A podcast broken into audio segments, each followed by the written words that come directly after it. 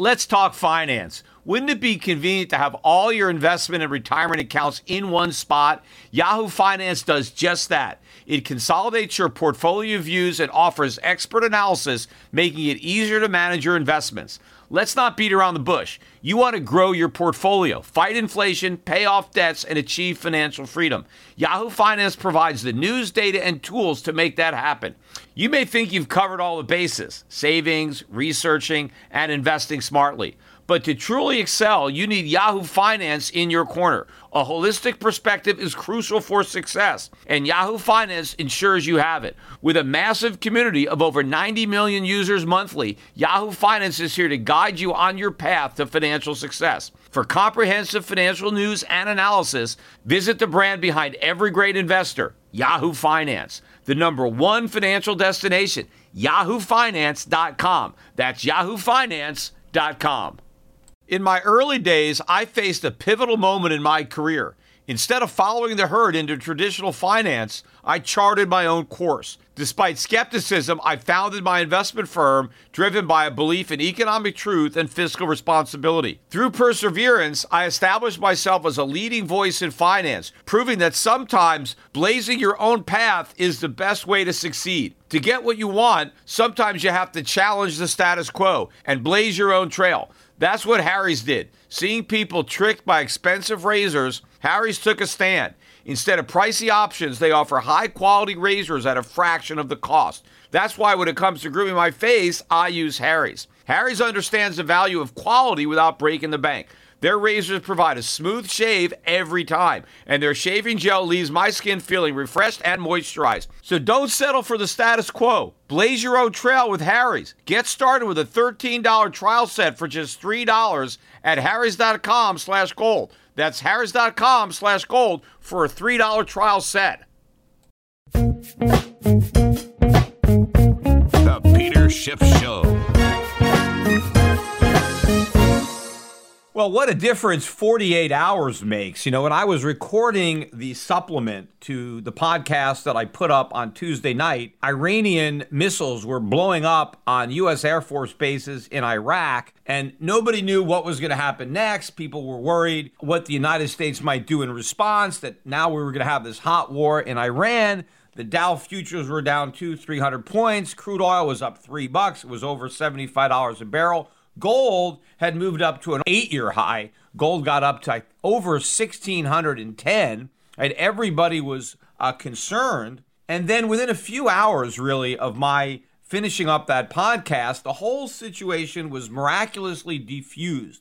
I mean, first of all, Donald Trump came out with a tweet that basically said, All is well, nothing to worry about, which was a very calm tweet uh, for the president. A lot of people might have expected, Oh, that's it you know, war is on. I mean, they, they, you know, I told these guys not to do anything, and you know, they now I've got to, I'm going to put the hammer down. No, it was a very mild, held back tweet. Everything is fine, nothing to worry about. So that was one of the first things that happened to kind of calm everybody's nerves.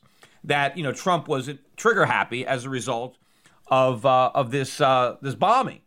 And then, you know, the Iranians, I think it was the following morning, they come out with a statement and they basically say, we're done. We got our revenge, right? This is revenge for the killing of Soleimani, and we're finished. And we don't want war. We don't want to escalate. So hopefully the United States doesn't do anything, and and we're all done. We're, we're even Steven now. We got revenge. You you murdered uh, our general, and now we got revenge by you know launching these missiles uh, at your air force bases. Except, did they really get revenge? Because apparently nobody was injured. I mean, certainly nobody died, but nobody even got hurt. I don't even think there was a soldier who spilled coffee on his uniform as a result of, of these missiles. In fact, I don't even think they blew anything up. I don't know. They just landed on, you know, on, on cement or something. I mean, to me, it seems that this is by design, right? That the Iranians didn't actually want to kill any Americans. And now they're saying that they didn't want to kill any Americans. But I don't even think they wanted to damage any American property. I mean, probably uh, the Ayatollah or his, uh, you know, aide probably contacted the U.S. to give them the heads up that the missiles were coming. And hey, these are the coordinates. Are you okay with that? I want to make sure that there's like no people there, and you know that we don't actually damage any of your equipment, or maybe even uh, the U.S. you know, gave the Iranians the coordinates of where they would do the least amount of damage. Because to me, this whole thing was orchestrated because uh, the Ayatollah had to do something, right? Because you know he he he he has to prove his his manhood. Uh, he has to stand up to the infidels, to the terrorist Americans who murdered their general, right? He just can't be intimidated by Trump and America. So he has to show his own people that he's tough, right? So this is kind of a way for him to do that by launching these missiles. Everybody can see the missiles were launched. Uh, and now, you know, he's saved face and he stood up to Trump because remember, Trump said, hey, if you guys even threaten us, we're going to blow up your cultural centers. We've got 52 targets for all those hostages you held back in 1980. And not only did the Ayatollah not just threaten us, they actually launched missiles into our Air Force bases and nothing happened to them. So he called Trump's bluff as far as his own citizens are concerned. And now to the Iranians, he looks like a hero. In fact, I think they're trying to play up the significance of this insignificant uh, bombing, uh, you know, locally in, in Iran. But I mean, how is this really revenge, right? They're claiming that they've satisfied the, the code of honor and they've got their revenge. Well, we killed their general. How did they get revenge? I mean, all they did is waste maybe a dozen or more of their missiles. I mean, how much did they spend to buy those missiles? And then they blew them up for no reason. That doesn't seem like revenge to me. In fact, the only people they managed to kill were the civilians who were on that Ukrainian aircraft, right? And many of them, I think 82 of the 167 passengers on that uh, Boeing 737 were Iranian citizens. I mean, so how do you get revenge, right? This is the idea, this is their revenge. We kill their general and they take revenge by killing 82 of their own citizens in addition to the one that we killed. So clearly, they didn't get any revenge. But maybe the way they're presenting it, they're creating the illusion, right? This is all propaganda in Iran that they got revenge. And I think the Ayatollah looks better now. We actually are helping. What we did actually makes this guy look better in the eyes of his own people because he took revenge on the United States. He wasn't uh, intimidated, uh, and and see, and obviously, you know what we've done to the uh, reputation of Soleimani. I mean, this guy is going to be far more in death than he was in life. I mean, he's going to be a huge national hero now, a martyr, right? I mean, they're going to be having this guy's picture. He's going to be enshrined. He's like he's like you know canonized as a saint probably.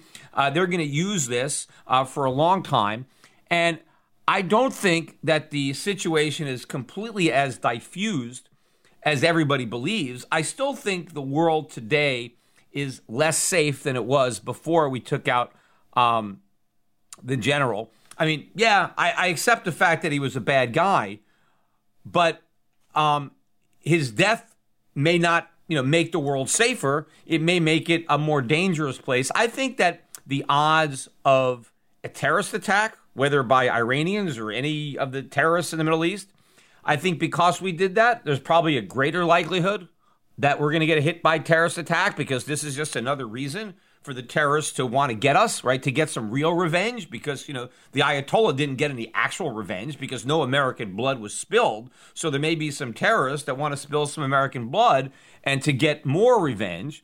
And also, I think that this killing will act as a recruitment tool to make it easier for terrorist organizations to recruit young men because, you know, hey, we killed this great guy in their mind and we're evil terrorists ourselves. And so it kind of helps bring more people to the cause. Now, also, I was reading in uh, the comments section of uh, my last podcast up on YouTube, and somebody put a comment in there basically saying, Was I upset that we're not going to have a war, right? Because I recorded the last podcast and, you know, the missiles were flying and maybe there was going to be a war. And so the guy was saying, hey, am I, am I upset that we're not at war?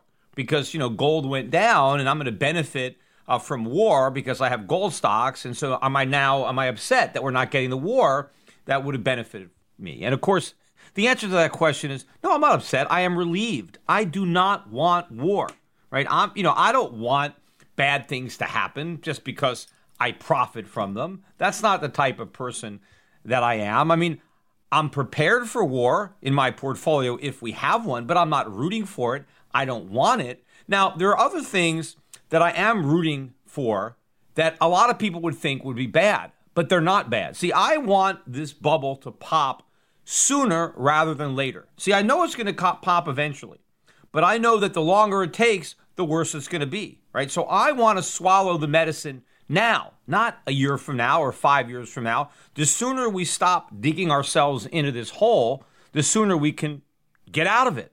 So if I am rooting for you know the bubble to pop, it's not because I want bad things to happen because I'm a bad person or because I'm going to profit from those bad things. I recognize that a bad recession now, as bad as it's going to be, is better than an even worse recession later. So let's get it over with. Let's bite the bullet. Yes, I will profit from that, right? It's better than losing from that. I will profit even more if we succeed in kicking the can down the road and then the collapse happens when the problems are bigger, when the imbalances are bigger, and then it's even worse. I want to get it done now. But that doesn't mean I'm rooting for bad things. I'm rooting for good things because in this case, a bad thing is a good thing. The sooner we can have a real recession, the sooner we can have a real recovery. Right? So it's not if if I want a drug addict to get healthy, well then they're going to have to quit the habit and go to rehab and now they're not going to have a good time, but that's a good thing. It's a positive.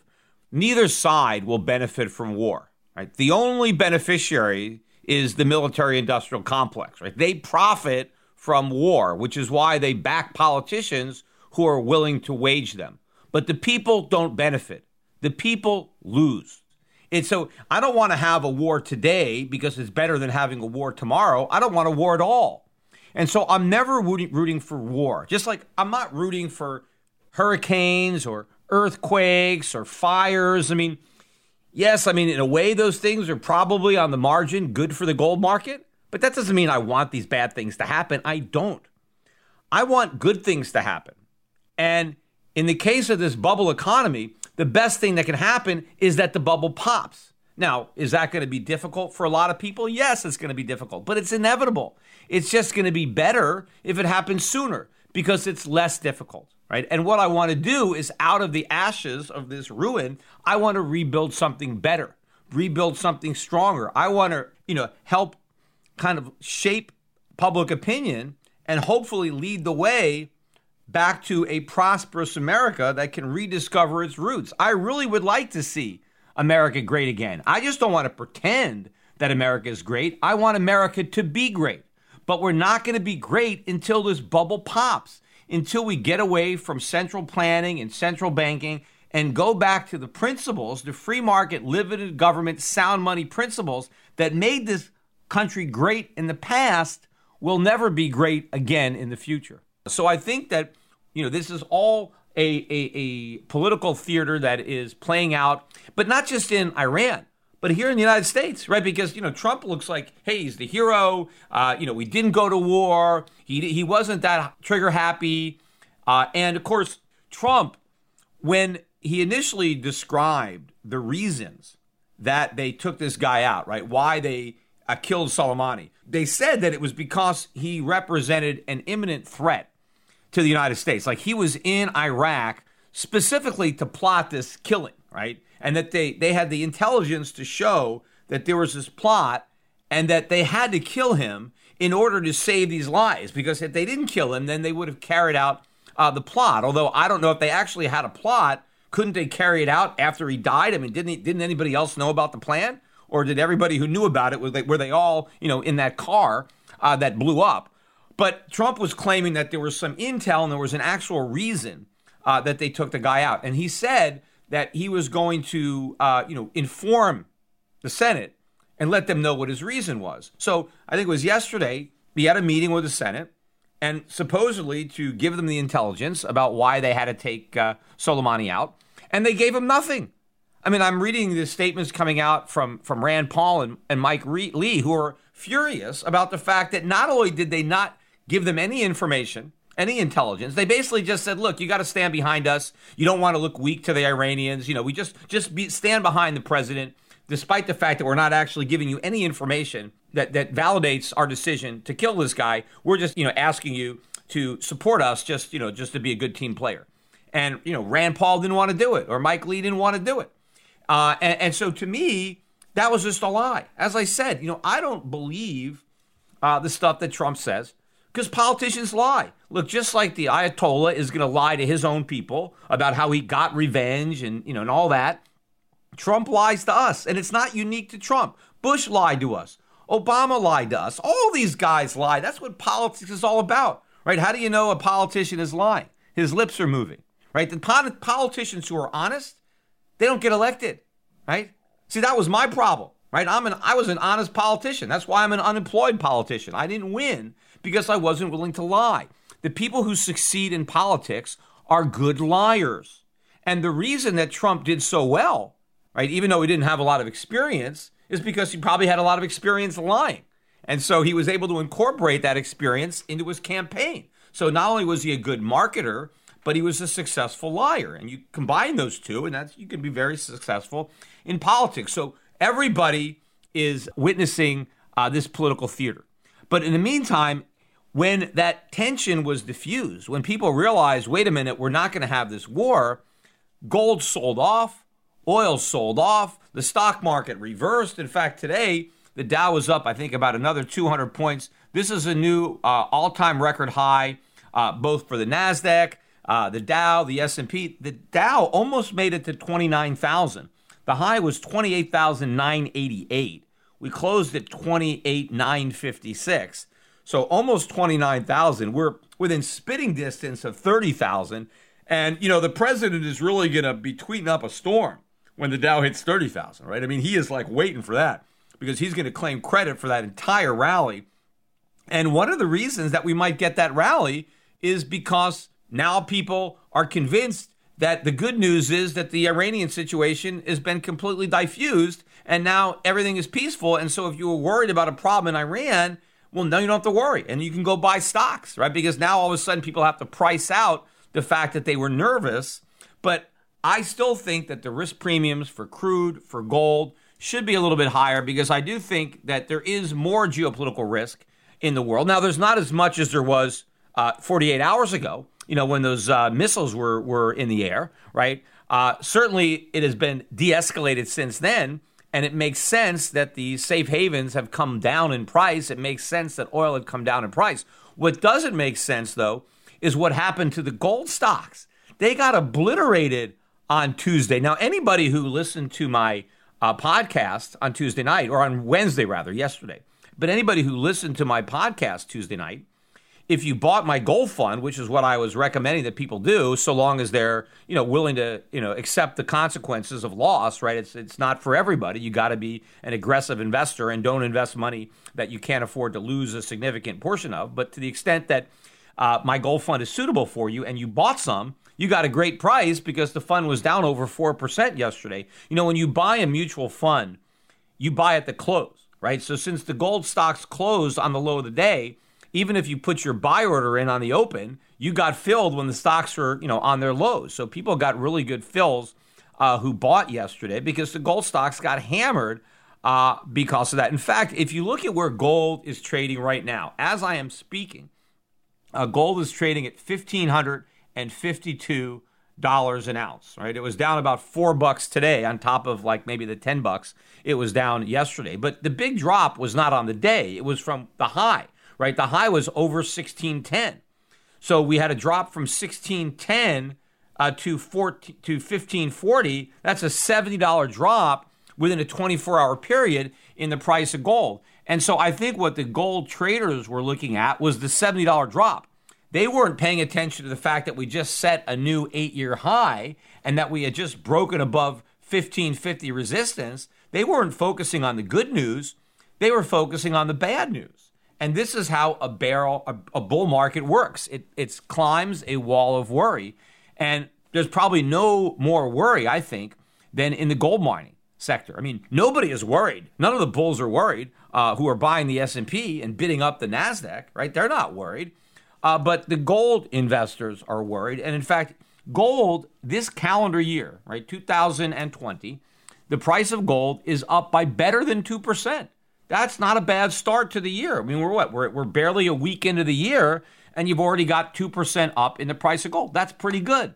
Normally, a 2% move up in the price of gold would send gold stocks up 4%. but it sent them down by 4%. The GDX is down 4.2% year to date.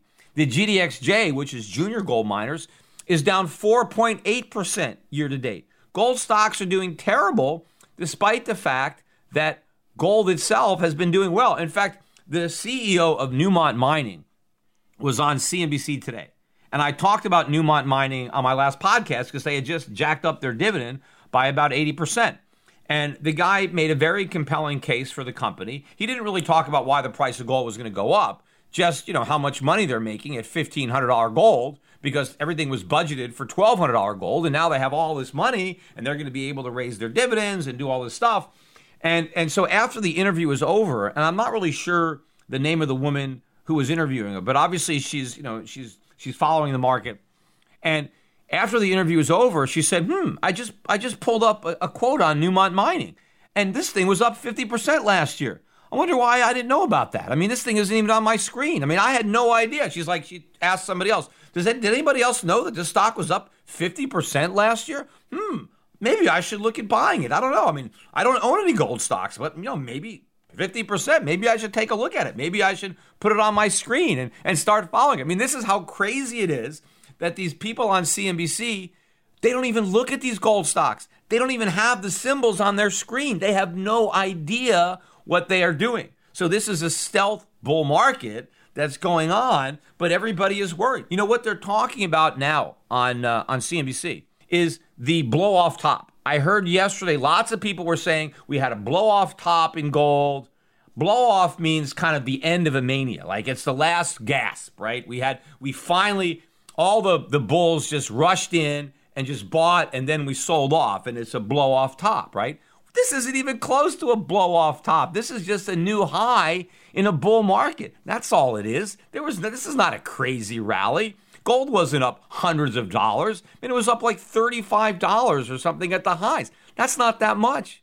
Nothing got blown off, right? But this this is again typical of a bull market climbing a wall of worry. People are afraid and, and, and they dump their gold stocks.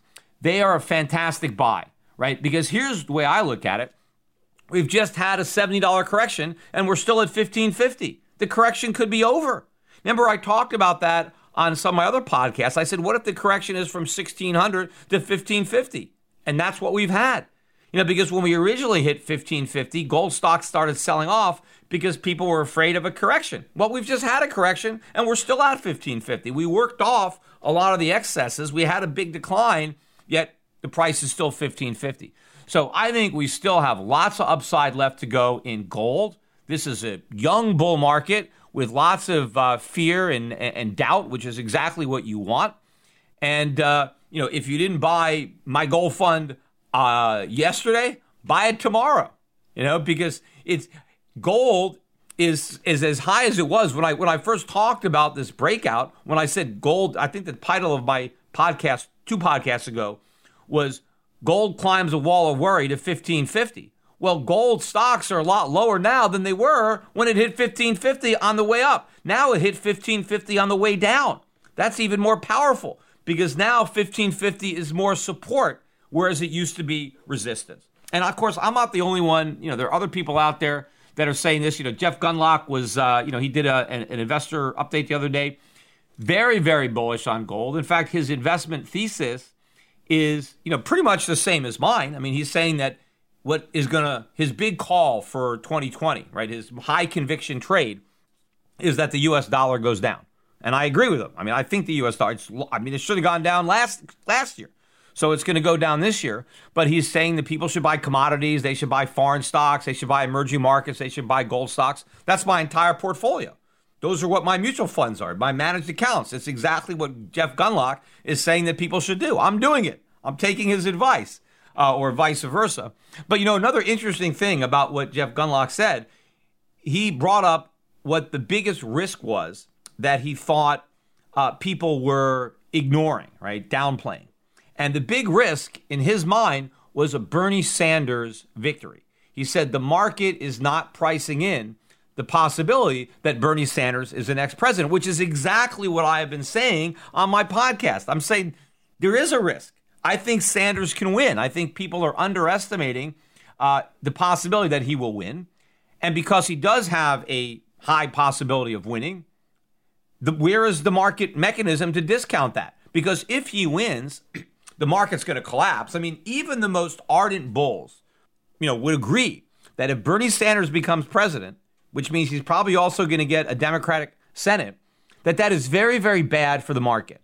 That they're going to jack up corporate taxes, they're going to jack up taxes on high earners, and it's going to stifle economic growth. It's going to reduce the value of corporations. So people have to concede that if Sanders wins, the market's going down. Yet the market is going up, up, up, completely ignoring the possibility that that Sanders might win. And that's what Jeff Gundlach is saying. Same thing as me. That hey, this is a possibility. This could happen. Yet there's no pricing this in.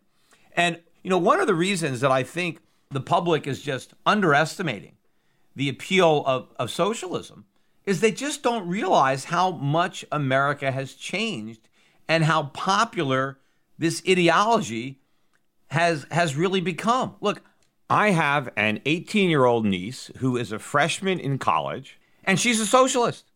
I mean, she went to the rally, I think it was yesterday or 2 days ago in New York City uh, for Elizabeth Warren. I mean, she's whole hog, feels the burn. I mean, she's 100% Democratic Socialist and she's my niece, right? I mean, so obviously, I mean, she must have some knowledge of free market capitalism and Austrian economics. I mean, I'm her uncle. Um, I mean, I don't have as much influence over her as I do over my son, who's a senior, uh, graduating high school this year, who's very much, uh, you know, free market oriented guy, uh, not a socialist. In fact, a lot of you follow him on uh, Twitter, Spencer Schiff. If you don't follow him, you should. He has a lot of very insightful tweets. Uh, he constantly looks over the economic data, the market data and and so you know you definitely should follow him on Twitter. So I've been able to influence my son, and you know, like my father influenced me, but I've had absolutely no influence whatsoever on my niece, and of course my brother has had no influence on her. And you know, my brother Andy Schiff co-authored with me how an economy grows and why it crashes. So you would imagine that my niece, my brother's daughter would have read the book that her father co-authored, right? I mean, just you know, you might as well read it. Your father writes a book. I mean, the least you could do is read it. So I'm sure she's read the book, yet you know she's still a socialist. So my point is, if my own niece is a socialist, then think about how compelling socialism is for people who have no idea who I am, who I haven't influenced at all. And it's not like you know she's the only socialist. All of her friends are socialists. Socialism is extremely popular uh, with young people. And it, a lot of the people who were young 10 years ago, well, now they're not as young, but they're still socialist.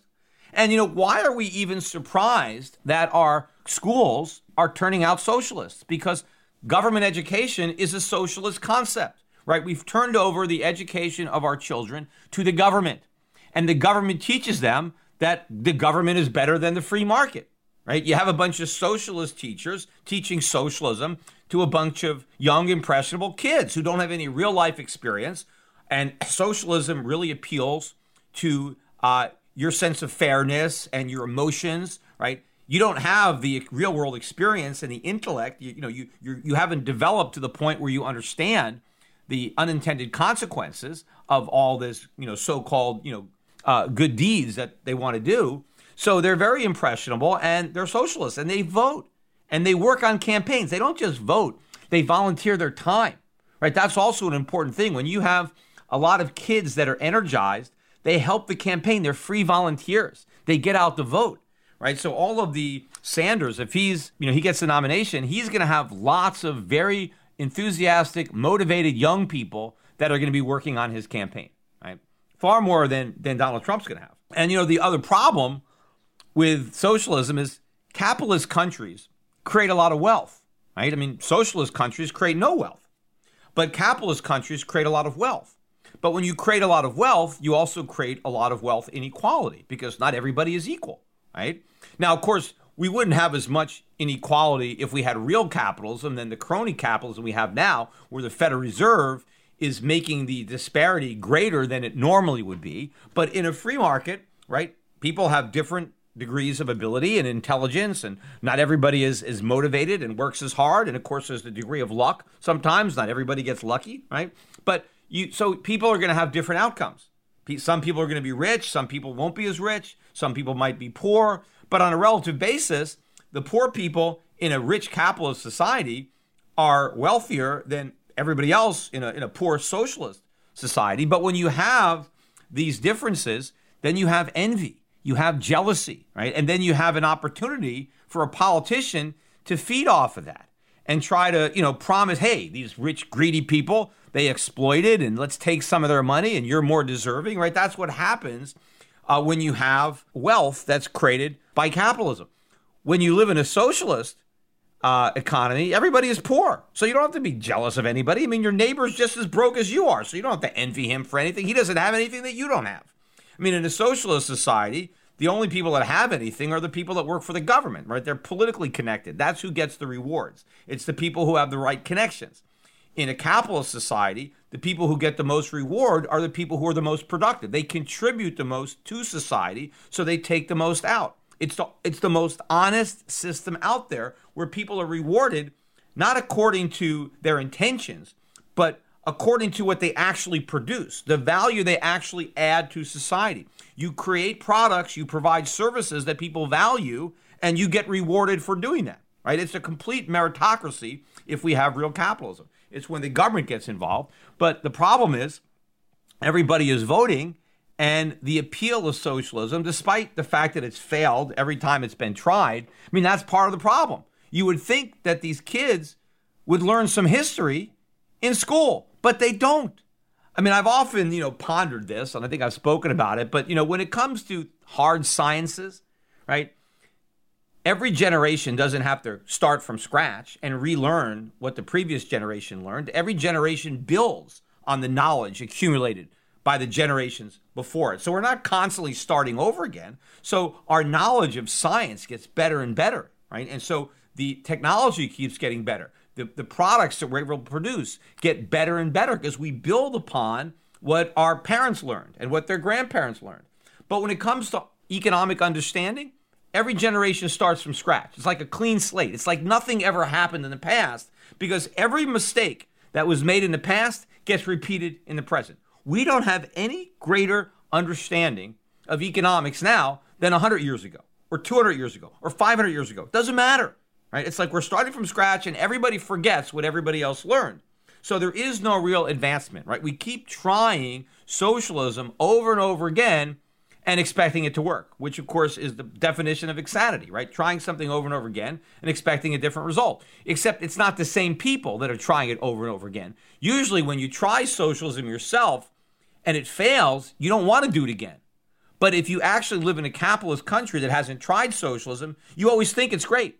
And if it didn't work someplace else, well, it's because the right people weren't in charge, right? You're going to do it better because you're more caring uh, than the other people. Look at the example of what's happening right now down in Chile. I don't know if you've been paying attention, but you can go online. Uh, and over the last several months, a lot of riots, a lot of political chaos going on in Chile, uh, led by a lot of young people, college students that are protesting uh, inequality, income inequality, which of course you're always going to have. And they want more government. They want the government to step in and solve all these problems that they believe are the result of too much capitalism and too much too much income inequality. Except the problem is that Chile is the richest economy in South America.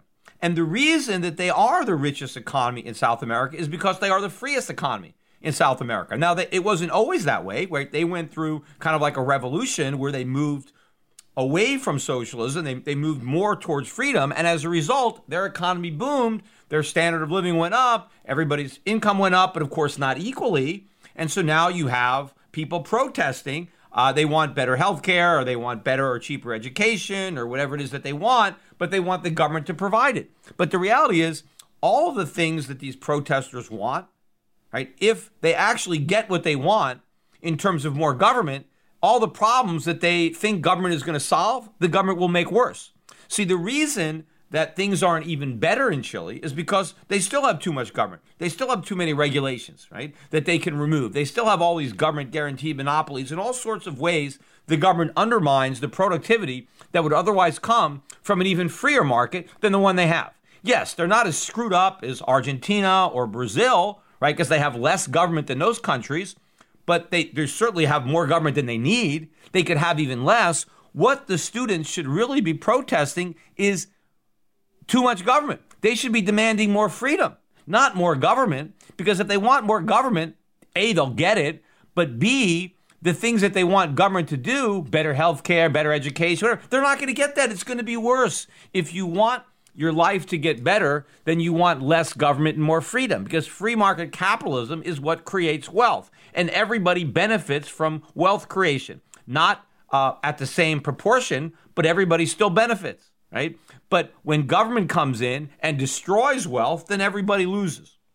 But it's also, you know, hard to blame, you know, all these young kids for not understanding economics. I mean, it's, you know, a lot of people don't understand it. I mean, look, I was watching on on CNBC today right? Looking at a discussion, an economic discussion uh, between a lot of the, you know, top e- economists or, you know, they're Steve Liesman, who's the senior economist, and some other guys, and they're all having an economic discussion. And I'm listening to this thing, and, and none of these guys has any idea what they're talking about. I mean, they don't know anything about basic economics. I mean, they know what they learned in college, but what they learned in college is wrong because the guy that taught it to them doesn't really understand anything about economics. And so there is so much ignorance about economics in the mainstream, right? That's why they're not buying gold, right? They don't understand, you know, oh, why is gold going up? Gold should go down. You know, gold is not going up because of the stuff going on in Iran. I mean, yes, if you are worried about geopolitical uncertainty, you may want to have more defensive assets in your portfolio. You may want a safe haven. So that is going to marginally increase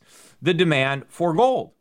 But what's really driving the demand for gold, and what nobody on CNBC seems to understand, is what's driving the demand for gold is the Federal Reserve and other central banks who are creating too much fiat currency. They are debasing the currency by design. The central bankers are telling you we want prices to go up by more than 2% a year, which means they say we want to destroy the value of your savings by more than 2% a year. Well, if you don't want the value of your savings destroyed, what do you do? Well, you save gold instead because they can't print gold. They can't debase gold. Now, there was a time where even if there was inflation, you can put your money in the bank and you can earn interest that exceeded the rate of inflation. And so you can still stay ahead of the game. But you can't do that anymore. Even if you're lucky enough to get interest, the interest is so low that it's still below the rate of inflation. So you might as well own gold. The cost to store gold with a third party, right, is much lower than the annual rate of inflation. So the storage costs for gold, and of course you can store gold yourself and it costs you nothing, but even if you pay a third party to store it, the fee is very small. Maybe you pay 10 basis points, 20 basis points, right? Inflation is 2%, 3%, 4%. So it's much cheaper to pay somebody to store your gold than to allow the government to steal your purchasing power 2% plus per year. And that's if you believe the government's phony numbers, which I don't. Uh, the real erosion of purchasing power is even higher than that. So that is what's driving uh, the price of gold. And it's not just all the inflation that is being created today, but gold investors are discounting the increased levels of inflation that these governments will create in the future because the problems are getting bigger, right? The debts are getting bigger and bigger and bigger, which means the amount that they're going to have to monetize is going to get bigger and bigger. So if central banks are determined to prevent interest rates from rising so that governments and citizens can keep going deeper and deeper into debt, then the amount of money that's going to be printed in the future is going to be much more than what's being printed now. So today's inflation is going to be exceeded by tomorrow's inflation. It's going to get worse and worse and worse. And so gold prices are just going to go higher and higher and higher. The question is when is the mainstream going to wake up? When are people like this woman who was interviewing the CEO of Newmont? When is she going to add a gold stock to her screen so she can even pay attention to what gold stocks are doing? Because right now, it's not on anybody's radar. But eventually it will be when we get a big enough rise, when gold stocks have tripled or quadrupled, when gold's above 2000, and when we're getting a correction in the US stock market, stocks are going down, bonds are going down, then I think a lot of these guys will start paying attention to gold stocks. But I want my listeners to pay attention to them now so they can buy them now instead of waiting until they're triple the price and then buy them. Why not buy them before they go up instead of after? But you know what? Even if you wait till they triple in price and then you buy, I think you're still going to make money because I think we have a lot more than a triple uh, coming from a lot of these stocks because gold is going to go through the roof because the dollar is going to go through the floor. In fact, I said that exactly on uh, the Charles Payne show, Making Money, yesterday. If you didn't see that live on Fox Business, I got it up on my uh, YouTube channel. It's only like a three and a half minute interview. You know, you don't get a lot of time when you're on one of these networks, right? You have a little segment, and and but you know, I got I got enough in. I got to talk about gold. It was good to be on uh, on with Charles. He's a nice guy, so you can check that out on my my YouTube channel.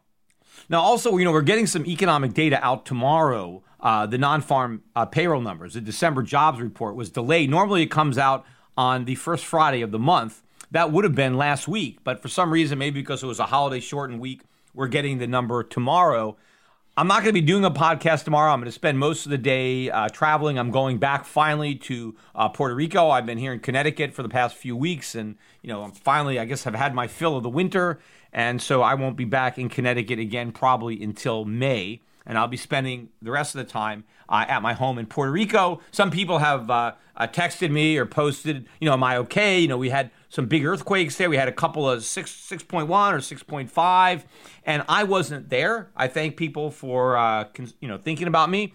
Uh, but as far as I know, there's been no damage. Um, I've talked to some people who are there, and everything seems okay. The only problem was the power went out and the water went out. So hopefully that'll be on uh, by the time I get back. But I do have my own generator. We have a cistern, so I can survive on my own power and my own water if I have to. But for the sake of uh, a lot of the other people who live in Puerto Rico, I hope that all the water and power. Uh, is on uh, as soon as possible. So I won't be able to uh, do a podcast tomorrow uh, in reaction to the jobs report, but I will talk about it on the very next podcast that I do. But what I want to talk about to finish up today's podcast is this lawsuit that was filed in, in California to try to delay the implementation of this new law where California uh, really they meant to target the gig economy because Uber and uh, another company I think are also suing the state of California to say that this law is unconstitutional. But basically, the law is defining what an employee is in such a way that all the Uber drivers can't be independent contractors, right? They would have to be employees. But a lot more than just Uber drivers are getting caught up in this net. Uh, one group are freelance uh, journalists, people who write articles and then they submit them uh, to publications or websites and they just get paid, you know, by the word, by the article, whatever it is, and they're not employees; they're independent contractors, and they just, you know, get paid, uh, and you know, they're self-employed. Well, according to the new law in California, if you su- do more than 30 submissions uh, a year, which would be like what three a month, you'd be over. You'd be at 36, right? So if you do um, if you do three submissions a month, which is not even one a week, then you're an employee and now the the uh, company that you're submitting to has to hire you as an employee. And of course, maybe you're submitting your stuff to three or four different uh, websites, and now every one of them has to hire you as an employee. Now, of course, a lot of these are probably small companies. You know, they're not even in the state of California. They have no presence there. They don't want to have to file in California and register as an employer and go through all the added expense of being a tax collector for the state of uh, California. So what they're going to do is they're just not going to want to hire uh, uh, freelancers in California or use their submissions. I mean, they basically are going to put a cap. You can submit 30 articles to us per year, and once you hit 30, we, we, we're not going to take anymore, right? So this is obviously going to interfere with the freelancer's ability to make a living. And so that's why they're filing the lawsuit. Now, when I first heard about it, I you know I don't really know a lot of the details because to me, it seemed like there's a lot of latitude here because, you know, instead of submitting, let's say, three articles a month, what if you submit one, but it just has, you know, three seg- parts, A, B, and C, right? And they can they can, you know, peel peel them off and use them as three separate articles, even if you submitted it as one article. But, you know, maybe the, the sites want more timely articles. I mean, maybe what creates a lot of value for these guys is that they can they can put an article that's relevant to something that happened today and then it gets more money and then you know so they have to be more timely and maybe the submissions have to be more frequent and so this this law really is going to inhibit the ability for you to provide a lot of timely content if you happen to be living in the state of California. So they filed this lawsuit, and what happened today is the judge threw it out and said, nope. Uh, you know, we're not going to give you any relief. We're not going to grant you a, a, temporary restraining order to protect you from this law. You have to, uh, you know, be subject to the law. But the irony of it is, and the real reason I want to talk about it, is the government in California, when they passed this law, they say they're doing it to benefit the workers, right? Because they're saying the workers are being taken advantage of. They're being exploited, right? They want to be employees, but these mean, greedy employers, you know, they don't want to give them the benefits that come from employment, right? They don't want to have all the protections that come from employees. And so they're forcing them to be independent contractors. And so California is supposedly coming to their rescue by passing this new law that says you can't do that. You have to have them as employees. You can't have them as independent contractors, except these independent contractors are the ones that are filing the lawsuit. They're saying, exempt us from the law. I don't want your help. I don't want your protection. Because the reality is, they want to be independent contractors. They don't want to be employees. It, it benefits everybody. I mean, if they wanted to be an employee, I'm sure they can find somebody somewhere who would hire them. I think a lot of people who are independent contractors appreciate the added flexibility that comes with that status, right? So they benefit from this relationship too. The only real loser is the state of California because they're losing tax revenue. Because when you employ somebody, there are payroll taxes, uh, unemployment, all kinds of other things that end up benefiting the government. But with the independent contractor, the government doesn't get that cut. So the reason that the government wants people to be employees and not independent contractors is not for the benefit of the independent contractor. They're actually going to suffer if they're forced to be an employee when they'd prefer to be an independent contractor. In fact, in the case of a lot of these freelance writers, the only way they can continue their occupation is if they move out of the state of California and, li- and live in a freer state where this uh, requirement is not imposed. And they can submit as many uh, articles as they want and not have to uh, be an employee when they're going to have a hard time finding uh, uh, you know small companies that are willing to incur the added expense of employing them they'll just you know they'll just buy submissions from other uh, independent contractors that are living in in other states uh, so, but it's the government that benefits. They pretend they want to benefit the people, but they really want to benefit themselves. In fact, another big benefit is that a lot of times when people are independent contractors, they might not be reporting all their income. They may not be paying their taxes. Because when you're an employee, the employer withholds the taxes from your paycheck and sends it directly to the government. So there's not a real opportunity there for you to evade your taxes. But if the company just sends you a check and takes nothing out, well, then what if you don't pay the taxes? So when the government wants more people as employees, it's because they want to make it harder for people to not pay their taxes. They know they have a better chance of getting taxes from people if the taxes are taken from their paycheck before they even get the money and sent directly to Sacramento. When the guy gets the entire paycheck, what if what if Sacramento doesn't get it? What if he doesn't file? But also what happens is when you are an independent contractor and you're self-employed, you have your own business, a lot of your revenue gets expensed out because now a lot of the things that you do are deductible.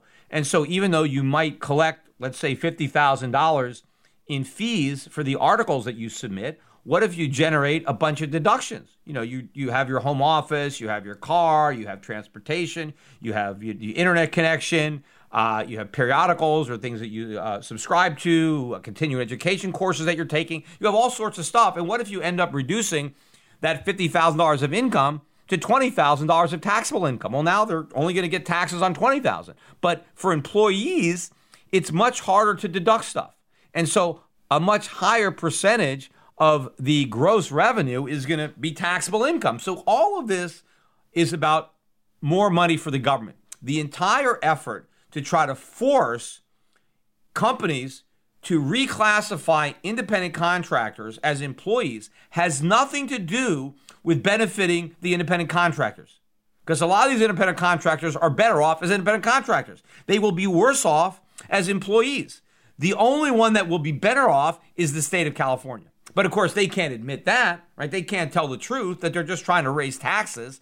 So they have to wrap this whole thing up in in in in, in this bow of oh we care about the workers, right? This is this is to benefit uh, workers, and we want to force these greedy corporations to employ people as opposed to exploit them as contractors. Meanwhile, the very people who are supposedly being exploited hired a lawyer to sue the government to prevent this law from going into effect, clearly proving that the law is not benefiting the independent contractors. They are doing whatever they can to try to escape having to be made subject to this law. And of course, you know, the same thing works with uh, the minimum wage law. The people who suffer the most from the minimum wage law are low skilled workers who are priced out of the job market because of the minimum wage. It's the same thing. You know, I wish a lot of these low income people uh, were smart enough, or maybe somebody could file a lawsuit on their behalf uh, and, and sue the states or even the federal government saying that they have a right to work. They, they, they, can't get a job because of the minimum wage. The government has priced them out of the job market. Therefore, this law must be unconstitutional because if I have a right to life, liberty, and happiness, then I have a right to pursue employment because I can't fulfill my rights of happiness and life and liberty without a job, and you have passed a law, a minimum wage law, that is actually preventing me from getting a job. It's making it illegal for people to hire me. And so there should be some kind of relief from the courts to strike down this law because it's clearly unconstitutional for a number of reasons uh, least of all what I just said, your right to life, liberty, and happiness. You can't have these things if you don't have a job. And if you don't have any skills, you can't get a job as long as the minimum wage is preventing you from becoming employed.